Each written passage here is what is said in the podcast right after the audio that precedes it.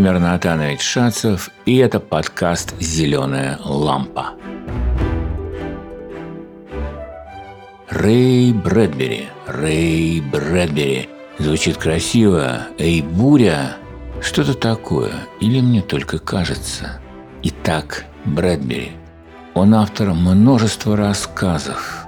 Их тьма. Их как на небе звезд. Мерцающая тьма. Некоторые объединены в сборники под впечатляющими названиями. «Человек в картинках», «Темный карнавал», «Золотые яблоки солнца», «Воспоминания об убийстве», «Вождение вслепую», «Кошкина пижама», «У нас всегда будет Париж», Сборник «Лекарства от меланхолии» «A Medicine for Melancholy» включен рассказ «Дракон». Сейчас мы послушаем его.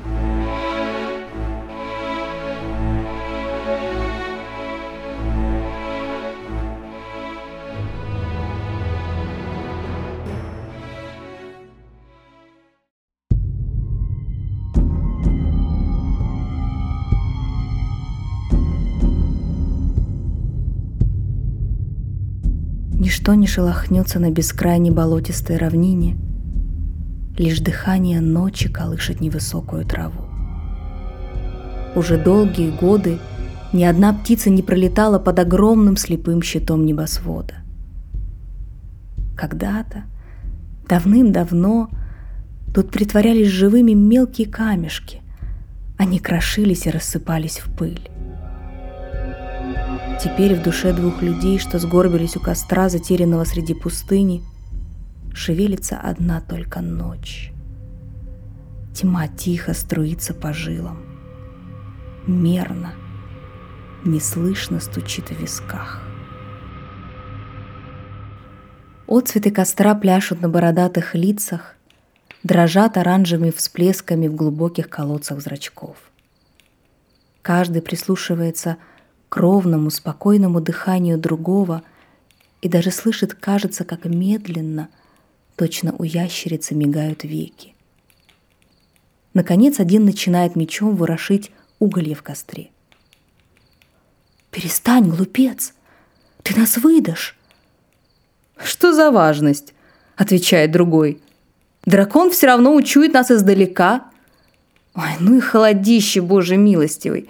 Сидел бы я лучше у себя в замке. Мы ищем не сна, но смерти. А чего ради? Ну чего ради? Дракон ни разу еще не забирался в наш город. Тише ты, дурень. Он пожирает всех, кто путешествует в одиночку между нашим городом и соседним. Ну и пусть пожирает, а мы вернемся домой. Тссс. Слышишь? Оба замерли. Они ждали долго, но в ночи лишь пугливо подрагивала шкура коней, точно бархатный черный бубен, да едва-едва позванивали серебряные стремена. «Ох, и места же у нас!» — вздохнул второй. «Тут добра не жди. Кто-то задувает солнце и сразу ночь. И уж тогда...» Тогда... Господи, ты только послушай. Говорят, у этого дракона из глаз огонь. Дышит он белым паром. Издалека видно, как он мчится по темным полям, несется в серном пламени и громе и поджигает траву. Овцы в страхе кидаются в рассыпную и, обезумев, издыхают. Женщины рождают чудовищ.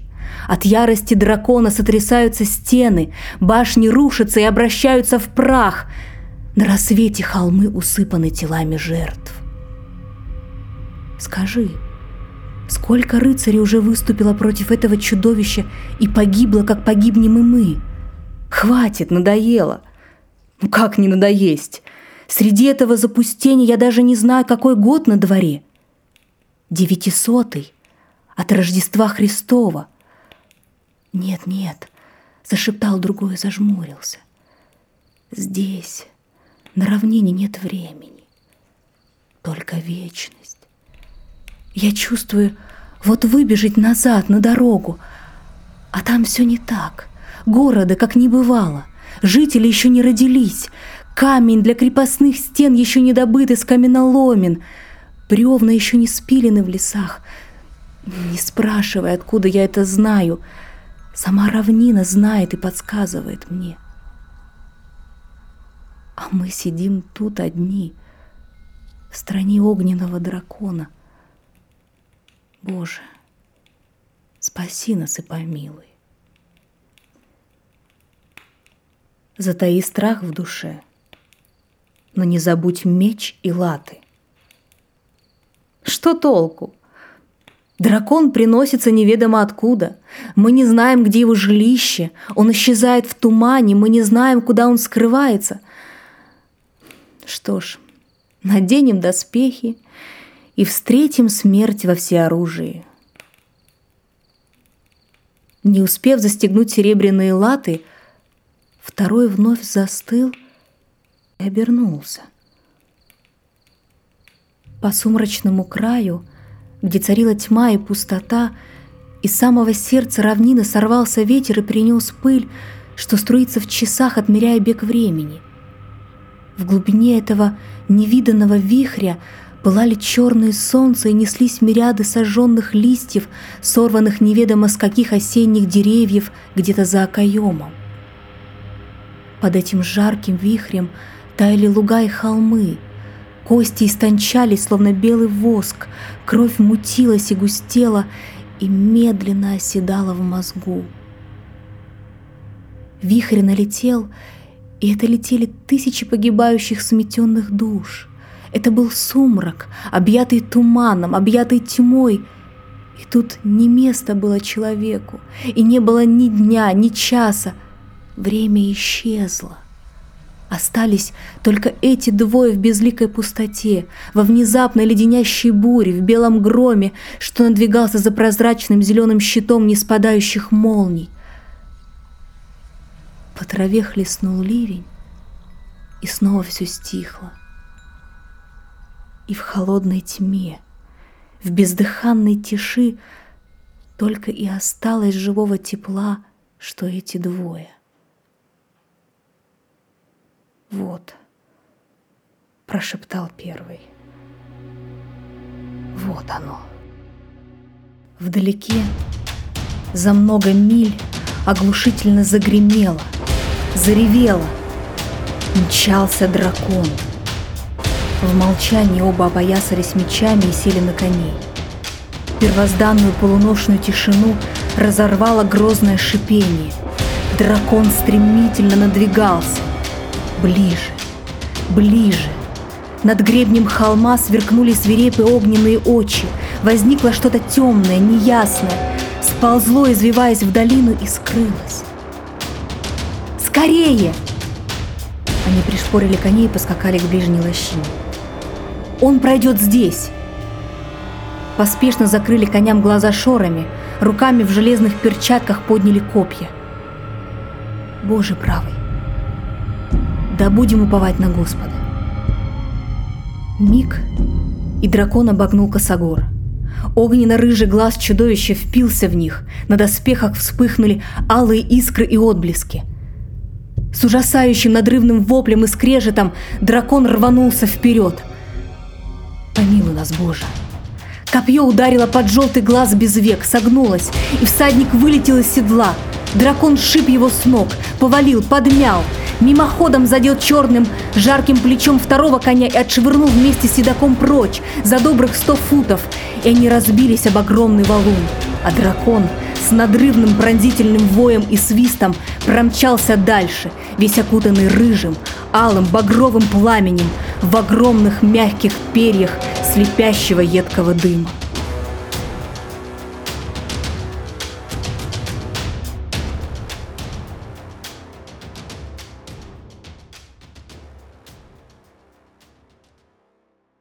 «Видал?» — воскликнул кто-то.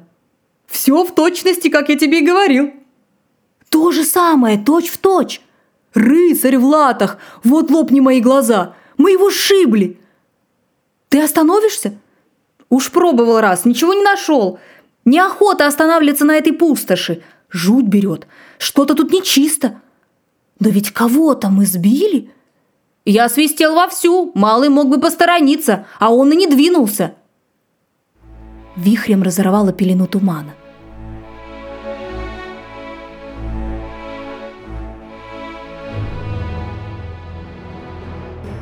Стокли прибудем вовремя. Подбрось-ка угля, Фред. Новый свисток стряхнул капли росы с пустого неба.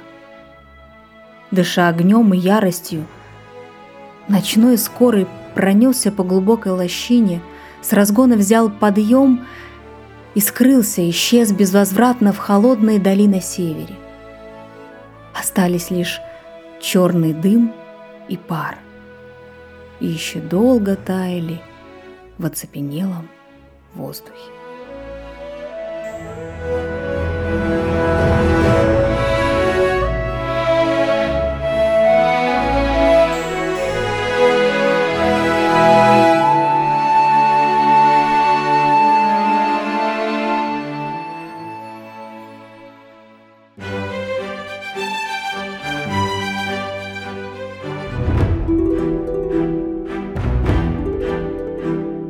Рыцарях охотно пишут европейцы.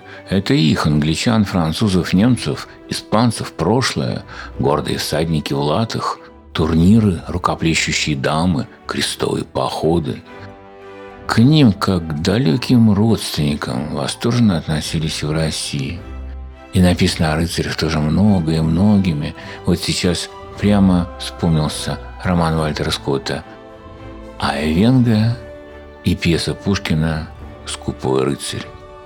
А что можете вспомнить вы?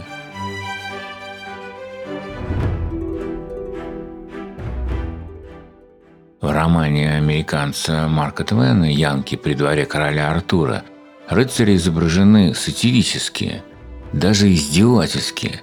Они невежественные чудаки, свирепые приверженцы дремучих суеверий. Ну а дракон – Какие рыцари здесь? Нравятся они вам? Послушайте снова этот диалог. God's breath, it's cold. I wish I was back at the castle. It's death, not sleep, we're after. Why? Why? The dragon never sets foot in the town. Quiet fool. He eats men traveling alone from our town to the next. Let them be eaten and let us get home. Wait now. Listen. Или тот же диалог в переводе Норы Галь. Ну и холодище, боже милостивый. Сидел бы я лучше у себя в замке. Мы ищем не сна, но смерти. А чего ради? Ну чего ради? Дракон ни разу еще не забирался в наш город. Тише ты, дурень. Он пожирает всех, кто путешествует в одиночку между нашим городом и соседним. Ну и пусть пожирает, а мы вернемся домой. Тссс. Слышишь? Попробуйте выразительно, может, шепотом медленно прочитать английский или русский тексты. Тот, что больше нравится. Казалось бы, знакомая беседа. Вот что-то мы слышали такое. Одно мнение. Наш соперник – этот огнем плюющий дракон, свирепый враг людей. Остановим же его. Пусть мы при этом погибнем. Другое мнение. Зачем нам эти дурацкие подвиги? Зачем смертельный риск? Надо спасать себя, а не других. И вроде бы первое мнение достойно уважения и восхищения. Это голос героя. Вроде так, если бы мы не знали, чем все в рассказе «Дракон» заканчивается. И тогда не подойдет ли сюда такая отгадка? Все в жизни не то, чем кажется. Мы думаем, что это одно – дракон, а выясняется что-то другое – поезд – Впрочем, иные значения, притом даже невероятные, тоже, безусловно, возможны. Можно по-разному понимать этот рассказ. Конечно. Если Рэй Брэдбери вам понравился, читайте другие его вещи. Что именно? Готов посоветовать. Сборник новелл «Человек в картинках» и роман «451 градус по Фаренгейту».